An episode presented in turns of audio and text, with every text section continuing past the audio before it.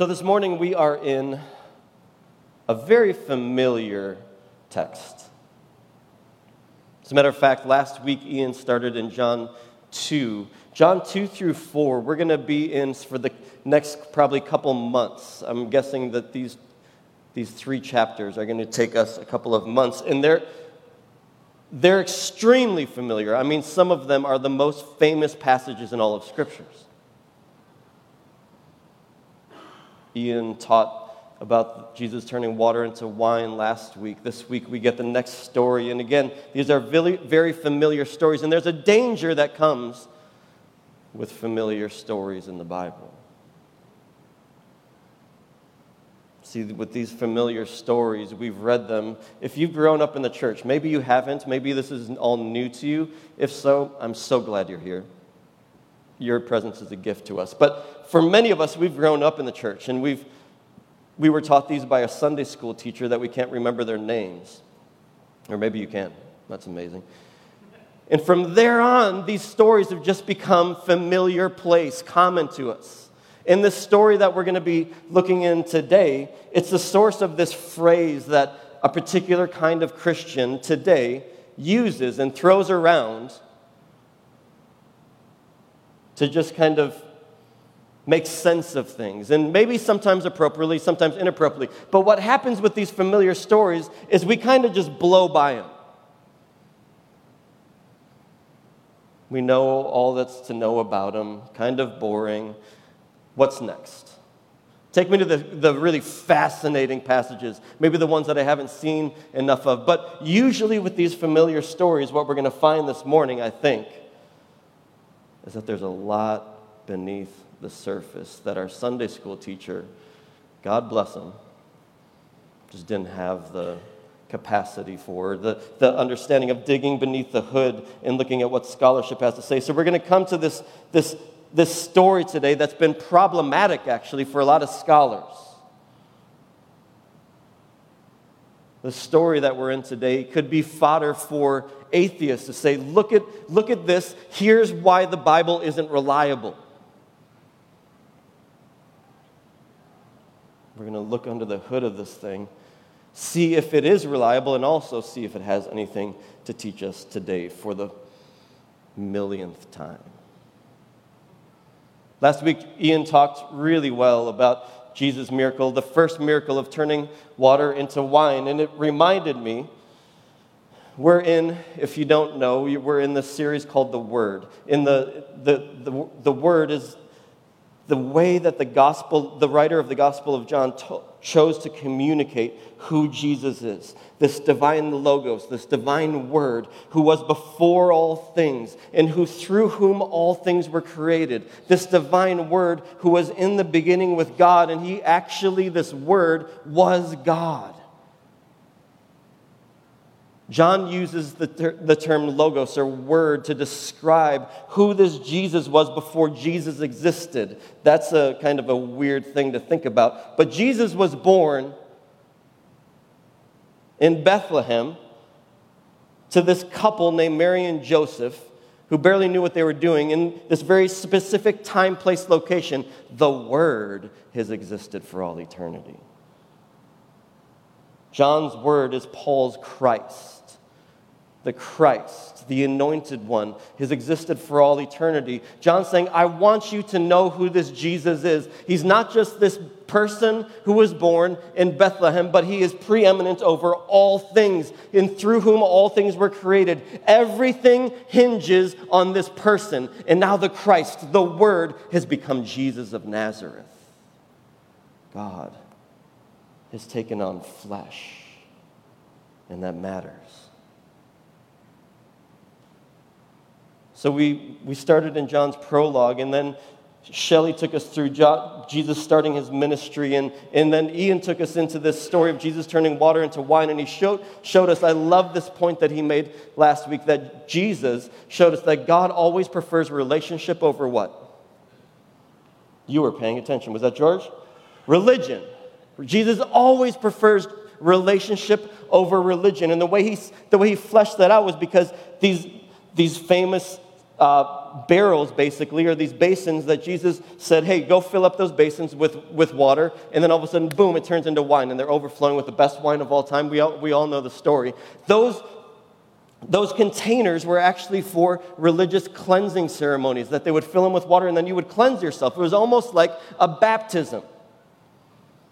You would ceremonial, ceremonially wash yourself to, in order to become, to kind of be cleansed in order to come into the temple, into these holy spaces, and to, to be acceptable to God. And Jesus profanes these vessels by filling them with wine. They could never be used again because they were filled with wine. And Jesus is making this statement that says, I prefer relationship in these people over and above your religious ceremonial cleansing. Now, that's would have sent shockwaves through the ancient Near through the ancient Jewish uh, sensibilities. And what else Jesus, what John was saying when he said that Jesus took these vessels that were for ceremonial cleansing and filled them with wine, overflowing with the finest wine. Any, any Jewish person in, in, this, in this world, in this culture, would have said, Whoa, John is making a statement about who Jesus is. See, because any good Jew would have known that vessels overflowing, filled to the brim with the finest wine, means the Messiah is here. The wedding feast of Yahweh has be, began. John was making a messianic symbol, symbolic statement about who Jesus is. There's all these little things beneath the surface that John's highlighting for us that it's really hard to understand, but they're beautiful and profound and blow up our imaginations of what these stories actually were. And then we come this morning to John 2. And in John 2, we find this problematic story. Story that's been a problem for scholars. See, the content of it is not the problem. If you, if you know your Bible, you know what's next Jesus clearing or cleansing the temple. Now, some of us really like this story, right? We like the Jesus that flips over tables and gets really pissed off. Some of you are angry that I use that word. We like the Jesus that flips over tables and upsets all, all, all, the religious sensibilities. We like that Jesus. That's not the problem here. The problem isn't the, the content, the problem is the location of this story in the Gospel of John. See, if, if you've been here, you've heard me talking about the synoptic Gospels and how different the Gospel of John is from the other three. Matthew, Mark, and Luke, John are called the synoptic Gospels. It's just the Greek way of saying they're seen together. They're very similar. If you compare Matthew, Mark, Luke, and Luke, you'll find very similar stories. There's little little inconsistencies, but exactly what you would imagine from three people with different, different viewpoints and different uh, objectives and, and, and purposes in telling that story. They're very similar. John, however, is just way off in the woods. John's gospel is completely different. It's, it feels different. It sounds different. His language is different. What, he, what, John, what the gospel of the author of the Gospel of John, what he, what he emphasizes is completely different. You don't see hardly any parables in the Gospel of John, but you see all these conversations. Conversations that Jesus had with people that you never expect. We're going to begin one of those next week. But the problem with this story in the Gospel of John is where it's located. Now, if you were here on Palm Sunday this year, you would have remembered that we went into this Jesus cleansing the temple narrative on Palm Sunday of this year, but in the book of Matthew. And if you were paying attention, if you were here and you were paying attention, you'd remember that this story of Jesus cleansing the temple was all the way at the end of the book of Matthew, right? We have this triumphal entry narrative where Jesus and his disciples go to Jerusalem for Jesus' final week, his Passion Week. And he enters Jerusalem intentionally, confrontationally, riding a donkey with people, the people of Jerusalem singing his praises. And not even the people of Jerusalem, I'm sorry, I, I forgot that myself. The Galilean country Hicks singing his praises, saying, The Messiah is here. Hosanna to the Son of David. That right there causes stir in Jerusalem. And then Jesus proceeded to just confronts the religious leadership in Jerusalem. First, his first action after the triumphal entry was cleansing the temple, according to Matthew, Mark, and Luke. It's after the triumphal entry, in the, in the very last week of Jesus' life. Then he goes and he curses a fig tree, which is another symbolic action, confrontational action. And then he gets into it with the religious leaders. They ask him some questions, trying to trip him up. He starts begin goes, goes on the offensive. And then in Matthew, I think it's 25, just rips into him. But all three of the synoptics have this story of Jesus cleansing the temple at the end of their gospel narratives, at the end of Jesus' life. John has it here in the very beginning. Again, this could be fodder for some atheists to say, Told you. The Gospels make no sense. Three of them have it at the end, this guy has it at the beginning. It's not reliable. So, the question that scholars have been asking ever since is why did John place this in the beginning of, the, of his gospel narrative? There's several possibilities. Are you ready to get Bible geeky with me? This is my kind of geekiness. You ready to dive in? All right. First, first potential reason that John put this in the beginning of, of the, his gospel narrative, the first one is that this is just another time that Jesus cleansed the temple, right? It says it's Jesus after he, he turn the water into wine. And this tells me that God really did become a human because Jesus, in this wedding at Cana, just kind of does something that his mom is annoying him with, and he just kind of goes along with it. Like, that's, that's a human experience. Sorry, moms. A parent, let's make it less gender specific. God himself becomes a human being and just is like, fine, mom. A human thing to do. But then after that, he goes down to Capernaum, where the gospel writers kind of hint that Jesus actually maybe owned a home and lived in Capernaum, down in Galilee. And then he goes back up to Jerusalem, John says, in the Passover. So maybe, in the, so the, John says this is in Passover, Jesus cleanses the temple. Matthew, Mark, and Luke say at Passover, Jesus went up for the triumphal entry, cleansed the temple. So maybe this is just Jesus' Passover jam. When he comes to Jerusalem, like every good Jewish person would during the Passover, he just he just flips over tables, has a great time of just re- upsetting the religious leaders and making everybody angry, and then he leaves and's like, I'm out of here, have fun. Maybe that's it. Maybe this is just Jesus' Passover tradition. Scholars would say that's very unlikely. And the reason that that's very unlikely is that doing this kind of stuff running roughshod over the temple and flipping over tables and causing this huge ruckus in this most holy space in all of Judaism, that's the kind of thing that would get you killed. At the very least, it would get you in deep trouble with the religious, religious rulers and authorities. It's not something that a person could do on a yearly basis or a couple of times. Most scholars agree this is a one time deal. Because you do this, and you show up on the religious leader's radar in a massive way, and they probably will want to have you executed. Turns out that's what happened. So that's probably, it's probably unlikely. This is, this is just another occurrence of Jesus cleansing the temple, right? Another possibility is John, the, writer, the author of the Gospel of John, just got it wrong. It's just kind of bobbled in his, imag- in his memory or in his mind, or maybe he heard the story the wrong way, and he wrote it down in the beginning, and he just got it wrong, and the Synoptic Gospel writers are right. Unlikely as well. See, by the time John wrote his gospel, the other three synoptics had all already been written for at least 20 years, up to 40 years before this. He was likely very familiar with the synoptic gospels and these accounts and renderings of the story of Jesus. So it's highly unlikely that he just happened to get it wrong. Now, what seems to be happening here, friends, is that John very intentionally put this story that happened at the end of Jesus' life right at the beginning of his gospel narrative.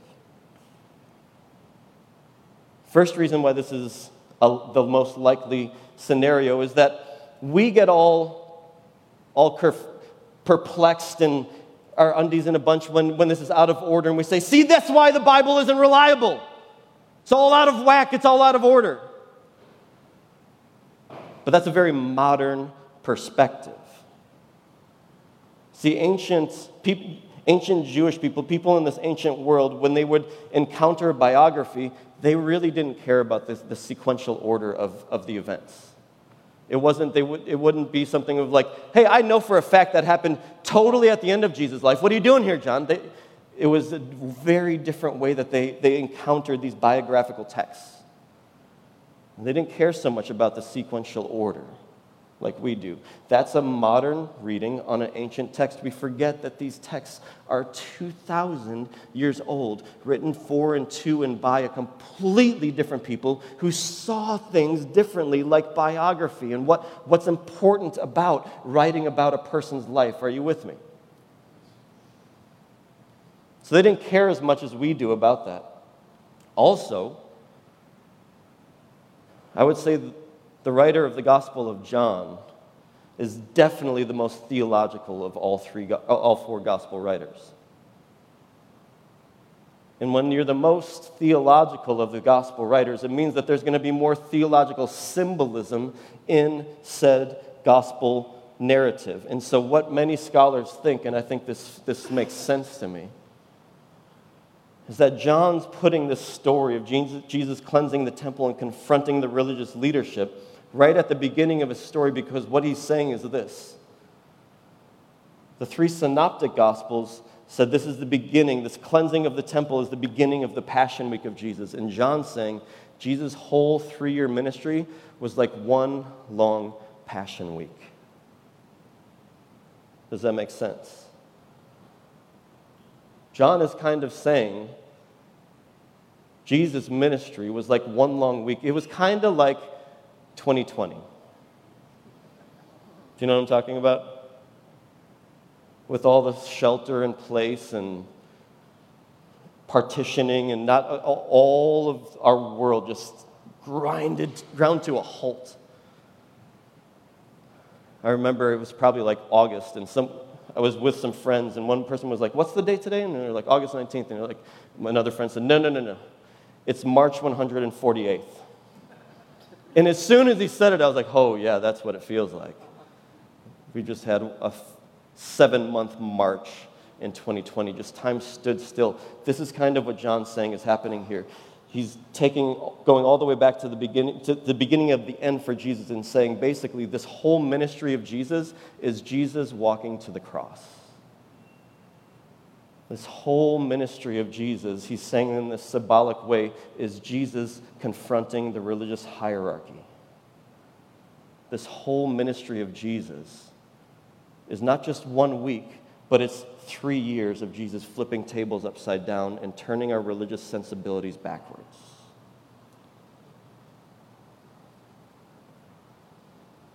So, now that we've got this order situa- situation situated. Maybe it's not settled for you, that's fine. Go consult the, the scholars and see what you think. Let's get into the story. So we see Jesus changes water into wine, and he did that in Cana in Galilee, and it was the first of his signs through which he revealed his glory, and his disciples believed him. After this, he went down to Capernaum with his mother and brothers and his disciples. They stayed there for a few days. When it was almost time for the Jewish Passover, Jesus went up to Jerusalem.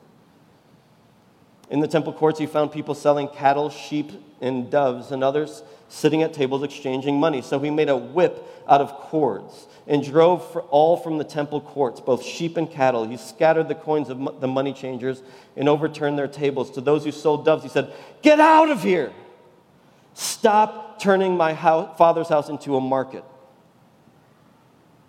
His disciples remembered that it is written in the Psalms, Zeal for your house will consume me. Then the Jews responded to him, and it says Jews, but it's Jewish leaders responded to him. What sign can you show to us to prove your authority to do all this? You're about to be in big trouble, Bubba. Jesus answered them, Destroy this temple, and I will raise it again in three days.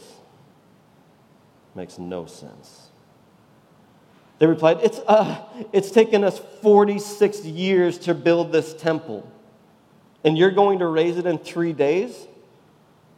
And then John puts in the commentary, But the temple he had spoken of was his body. After he was raised from the dead, his disciples recalled what he had said. Imagine those times of trying to just make sense of this crucified and resurrected Jesus and ascended Jesus. How? And all of a sudden, like, remember when he did that? And he said that? Then they believed the scripture and the words that Jesus had spoken. Now,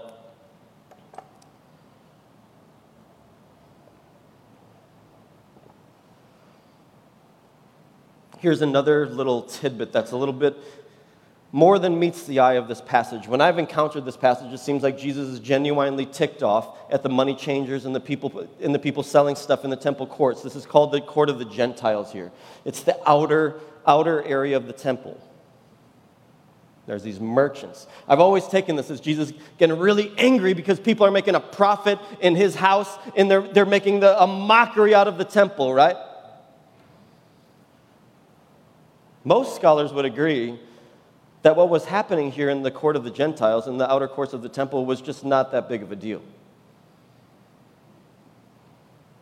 Most scholars would agree that the, the exchange of money, that was a pretty normal thing. The reason that they were exchanging money, and again, this is review if you were here and paying attention and remember from, from the Palm Sunday, but that exchange of money was happening because the coins that normal Roman citizens, which is what these people would have been carrying around, carried an, carried an image of Caesar, right? Just like our coins.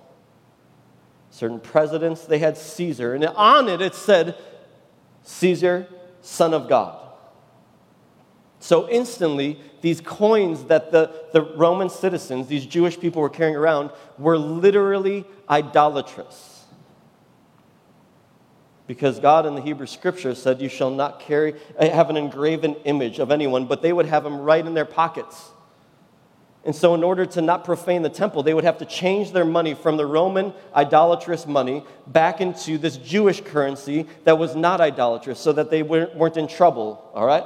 So, their money changing, this money changing is not kind of this evil thing. It's actually trying to obey God's commands. And then the, the, the sale of these animals is not just some ancient farmer's market.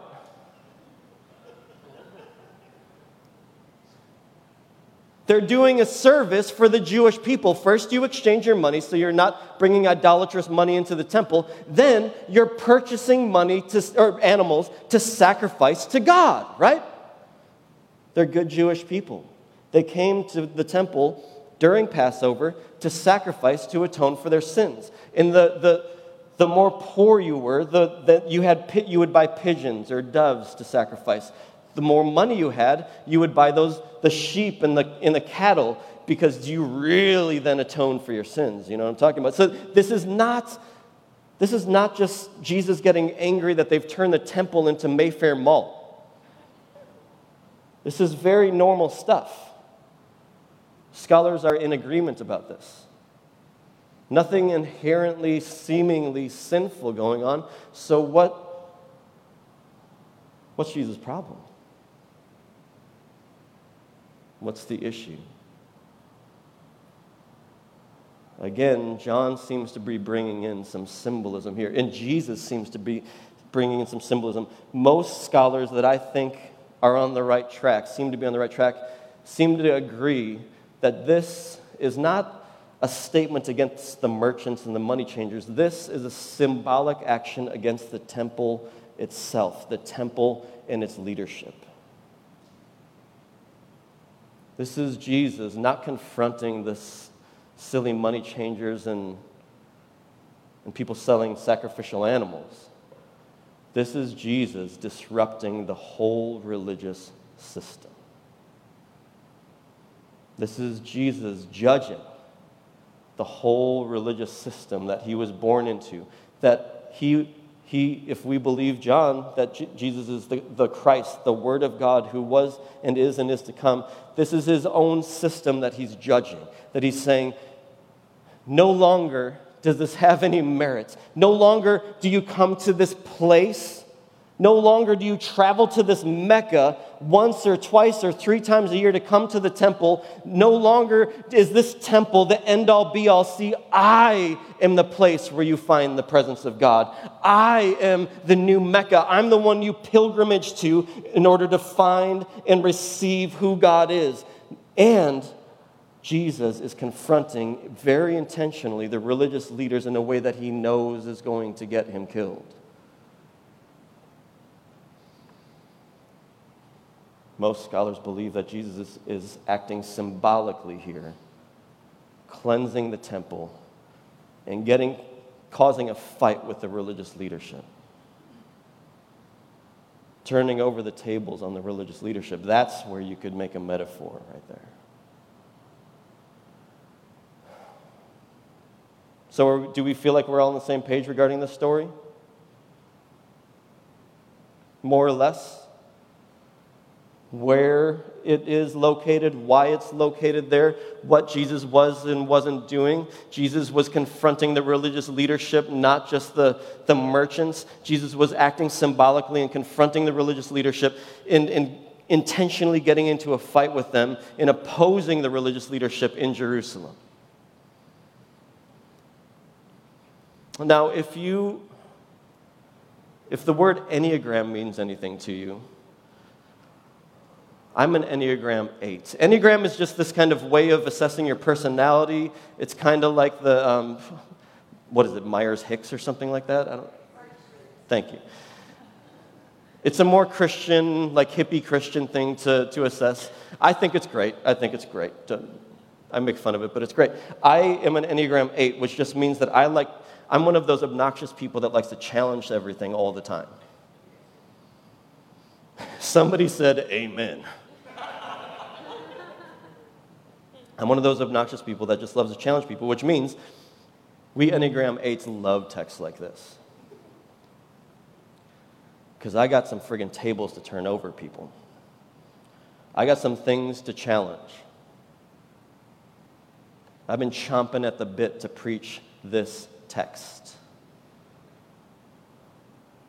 And when I get to thinking like that, it's a really good idea for me to push the pause button, take a few deep breaths,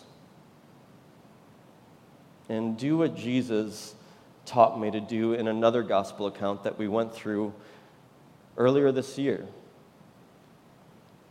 Anybody have any guesses as to what, what religious practice that Jesus instituted that I need to do when I come to a text like this and I want to flip over all the other tables. Anybody have any idea?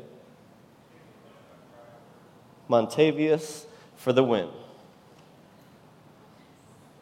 Matthew 7, Jesus is concluding his epic, epic sermon, the Sermon on the Mount. And Jesus said something to the effect of, when you're tempted to judge your brother or your sister, point out the speck of dust in their eye, here's what to do. First, pause, take a step back, look in the mirror, and be like, oh, they got a speck in their eye, I got a friggin' plank, plank in my eye, I got a board sticking. In other words, judge yourself first. Look at yourself before you point the finger. Before, when, you, when you have the tendency, and man, us religious people are good at this dirty, rotten sinners everywhere, surrounded by them. The older you get to, I can tell you, i am going to be a grumpy old man. I'm fighting it. I'm fighting it. But we do this really well, don't we? That's why we're on social media to do this. That's what our whole world's about. And Jesus says, Hey, I, am going to help you. And Jesus' hand comes in and goes, Here, well, you're almost there. Oh, there you go. See, here's when I want to flip over tables about religious systems that are broken and idolatrous, and I want to. My first question needs to be what tables does Jesus want to flip over in my world? Where have I gotten it so wrong? What am I blind to? What have I let myself be blinded by? See, there's all sorts of things that blind me. And mostly it's literally like existing in judgment on the people who think differently than me. And not just anybody, I have a hard time with Christians who think differently than me. I know I'm the only one. I have a real hard time with Christians who think differently than me. I have a hard time with people on the other end of the political spectrum. Again, I know I'm unique in this. Just hear me out. And I love to point the finger at them. I love to t- think and dream about ways to flipping, to flip the tables on them. And that's when it's my job to look at myself. Say, where have I gotten blind? Where have I. There are areas where I literally see not a person, but an ideology. There are movements in the church that I only see the ugliness in when there's beauty to be found. I do it all the time. I invite judgment on myself. So, my first question, our first question always needs to be when we're feeling that righteous anger and judgment, just pause. Take a deep breath, maybe many of them. And just ask Jesus, what tables are you wanting to turn over in my religious world? Once we've done that, then we can begin looking, hopefully with some mercy in our hearts, because we know there's some tables that Jesus wants to flip over in my world, in my system. And he's dealt mercifully with me. But now I can go look. And we can point things out like Jesus did. And it's usually, it's usually in not on the ground level so much, but on the higher level, on the religious leadership kind of level, on the people like me level, and more important people than me. And there are some tables to be turned over in the church right now, friends. Just this week, I try, social media is just unbelievable. I'm mostly off of Facebook. So I tried to like create this little silo in Twitter. I know it's an echo chamber. Cut me some slack. I don't want to be obsessively, compulsively hating people, so I, I don't want to see things that drive me nuts. I saw on Twitter this week a pastor I really enjoy retweeted this so called pastor who literally said that this political leader is America's Messiah. Now, that, friends, is very simply heresy and blasphemy, and I don't use those words very flippantly.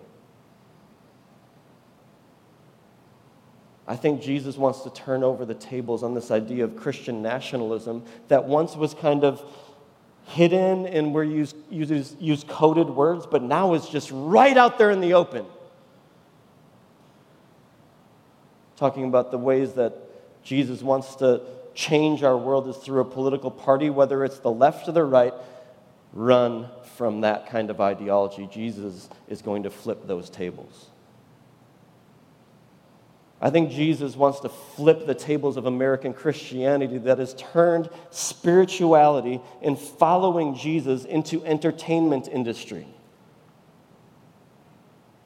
I think Jesus wants to flip the tables on consumeristic Christianity, where we come to a place like this, or bigger and better, because it's awesome and we, we feel really good about ourselves when we're there, and it means nothing for the rest of our weeks. I think Jesus wants to flip the table on that kind of consumeristic Christianity that does nothing to change our lives.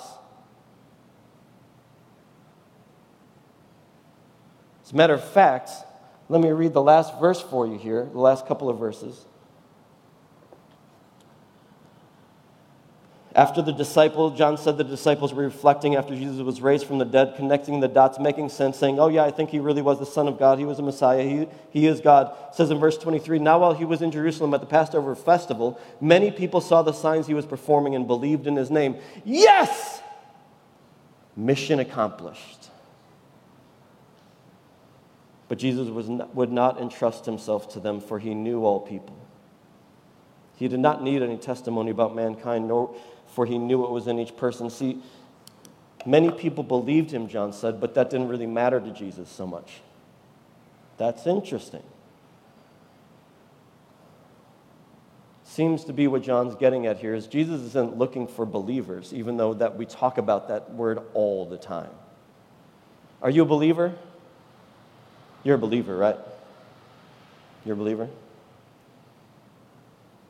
John's saying, who cares? Who cares what you say you believe? See, Jesus is interested in disciples. Jesus isn't interested in our lip service, he's interested in our feet and how we live our lives, how we walk out our beliefs. That's interesting to Jesus, it seems like. Consumer Christianity, I don't think Jesus would get down with the whole megachurch movement, to be honest with you. I don't think Jesus would be impressed by smoke machines and wardrobe changes during Christmas services.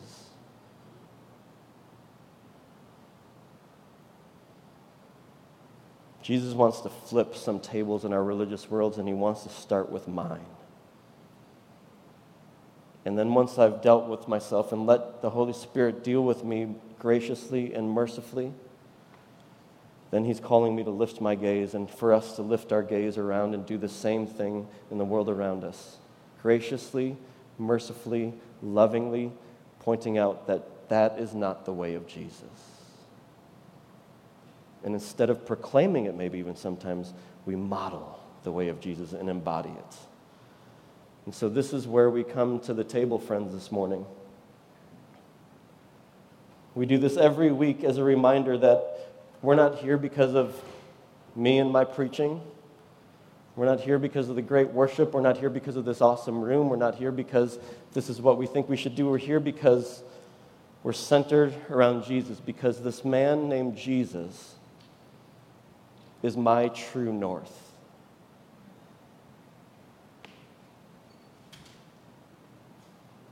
I get distracted. And I forget what this is all about. Sunday mornings, I try to, I do the same thing you do. Oh, there's not many people here this morning. I think that's what this is about filling up this room, adding another service. This, this time, we're reminded in this Eucharist that we're going to share together to end our time is about Jesus. It's for Jesus, it's because of Jesus. And the reason that we have hope, the reason that we can, can look in ourselves in an honest way, the reason that we can look at the church in an honest way is because we have the ideal right here. We have the model. We have fullness and wholeness in a person, and his name is Jesus. And so that's why we're going to come up the middle aisle here and go down the side aisles after we've received ele- these elements. We're going to partake in the Lord's table together. Eat the bread. You got to get through the annoying first layer of plastic, this COVID way of stupidity doing communion. But then once you've eaten the bread, let's drink the cup together. Hold on until I come back up, all right? Forrest, would you serve with me? Forrest will be over there. Come up when you're ready, friends.